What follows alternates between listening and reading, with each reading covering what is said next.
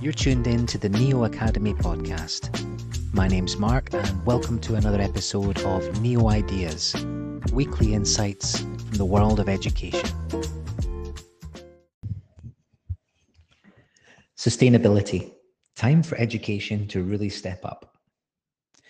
Sustainability is when current generations can meet their needs without compromising the ability of future generations to meet their needs. Simple, right?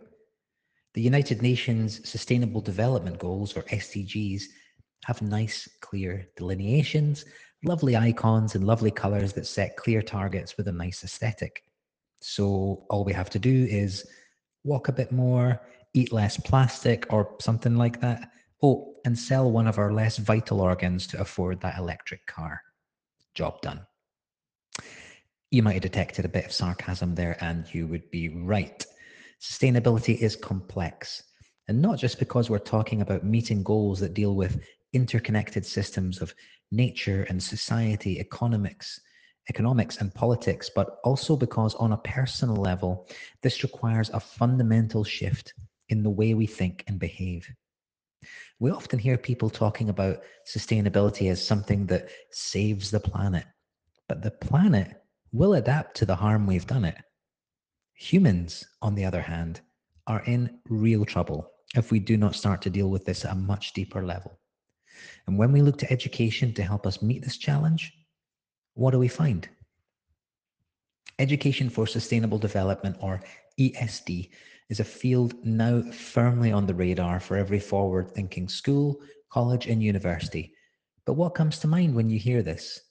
Just take a second to reflect what often comes to mind in many institutions is just adding bits on sustainability to certain subjects that learning designers might feel are most relevant. An example might be for someone studying fashion at college to get a few workshops or even an elective on the damage that fast fashion does to our environment. And of course, the workers who feed that demand. A high school might do a project on the water cycle or greenhouse gases and a primary school might lead a campaign to ban plastic straws from local cafes.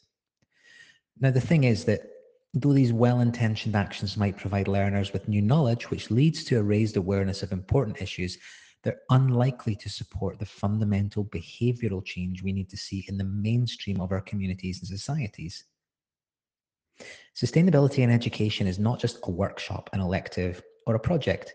It's about transforming the way we think about our place in this world how we impact it, and how we are impacted by it.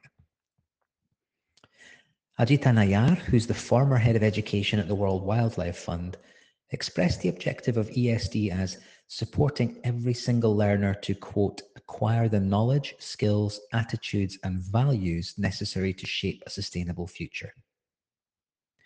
An MDPI report in 2021 concludes that this is the very reason why sustainability should not just be taught directly in one class or workshop, but embedded as part of a holistic approach. The pluralism of sustainability means it must be encountered by learners in a variety of settings, forms, and approaches in order to internalize its importance and its scale. In short, sustainability is not an add on, but it must be mainstreamed throughout every curriculum, and embraced by institutions as the core of their strategy. Emotional connection to empowered action. Picture this. A learner in primary school is exposed to nature based learning, where in nature or in a biophilic learning environment, they make their way through these formative years in touch with nature and the learning it offers. They begin their education from an ecocentric perspective, where the living world and not humans, lies at the center of everything. The learner understands natural cycles and the learning opportunities that they present, from maths to art, contextualized by the forests, the ocean, the rain. Tree huggers? Absolutely. The more we're divorced from our natural environment, the more we're distanced from its central importance. We grow up thinking that we can consume and consume as the population grows and grows, and that science will eventually save us from ourselves. These discourses of delay help us rationalize inaction and pushing for systemic change. Someone else will do something, surely. The learner who grows to feel connected with the living world is more likely to advocate for it. The example we gave earlier of a campaign to ban plastic straws from local businesses was actually carried out by Ullapool Primary School in the Highlands of Scotland. And far from a one off, a quick look at their social media activity will tell you that their school holistically embraces environmental issues. And what's more, the young learners have already seen the power they can wield through activism.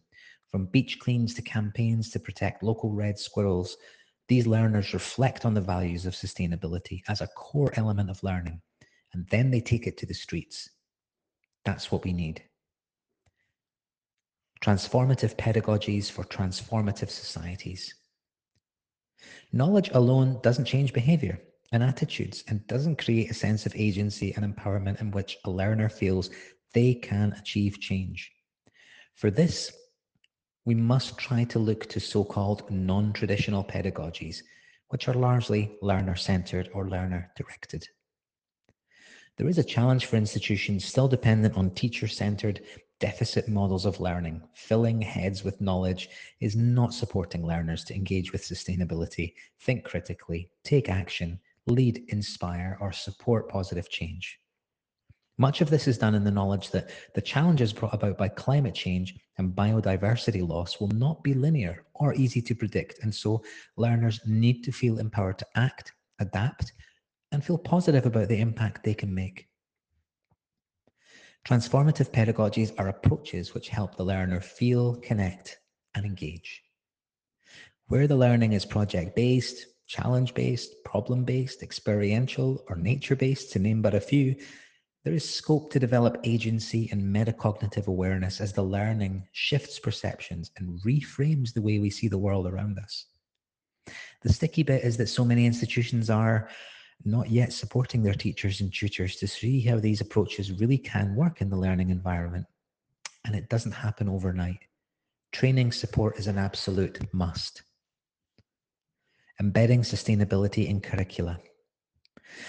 Sustainability can be added as a core component in the curriculum, but it's best reinforced wherever possible throughout the learning process.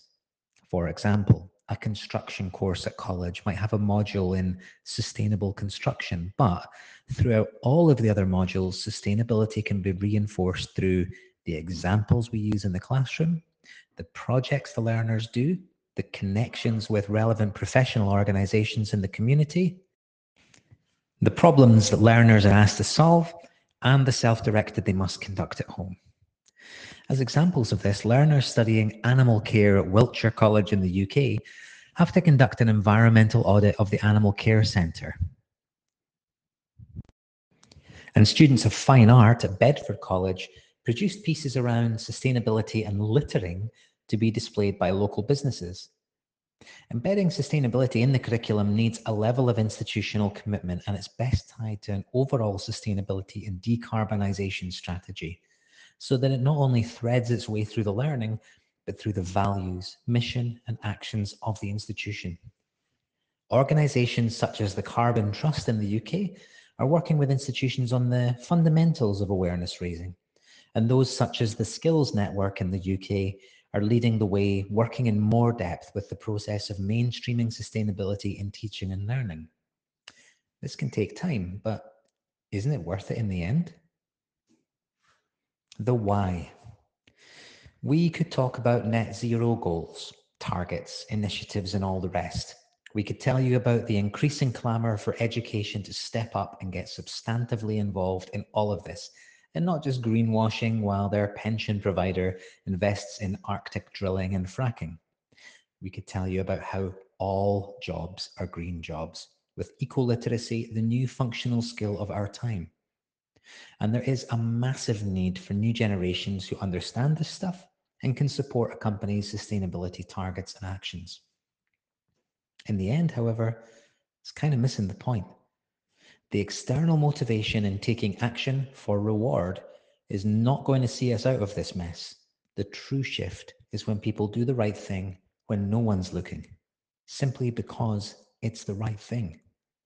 When people understand the difference between a carbon footprint and a climate shadow, when they know the power of their purchase and the strength that comes from true leadership in their communities, with that level of change we might just have a chance. So, where are we on that in the field of education? Lots of good things are happening, but overall, best not to dwell on how much is simply not happening at all. Instead, how about we think on where we could be and we start to get this right?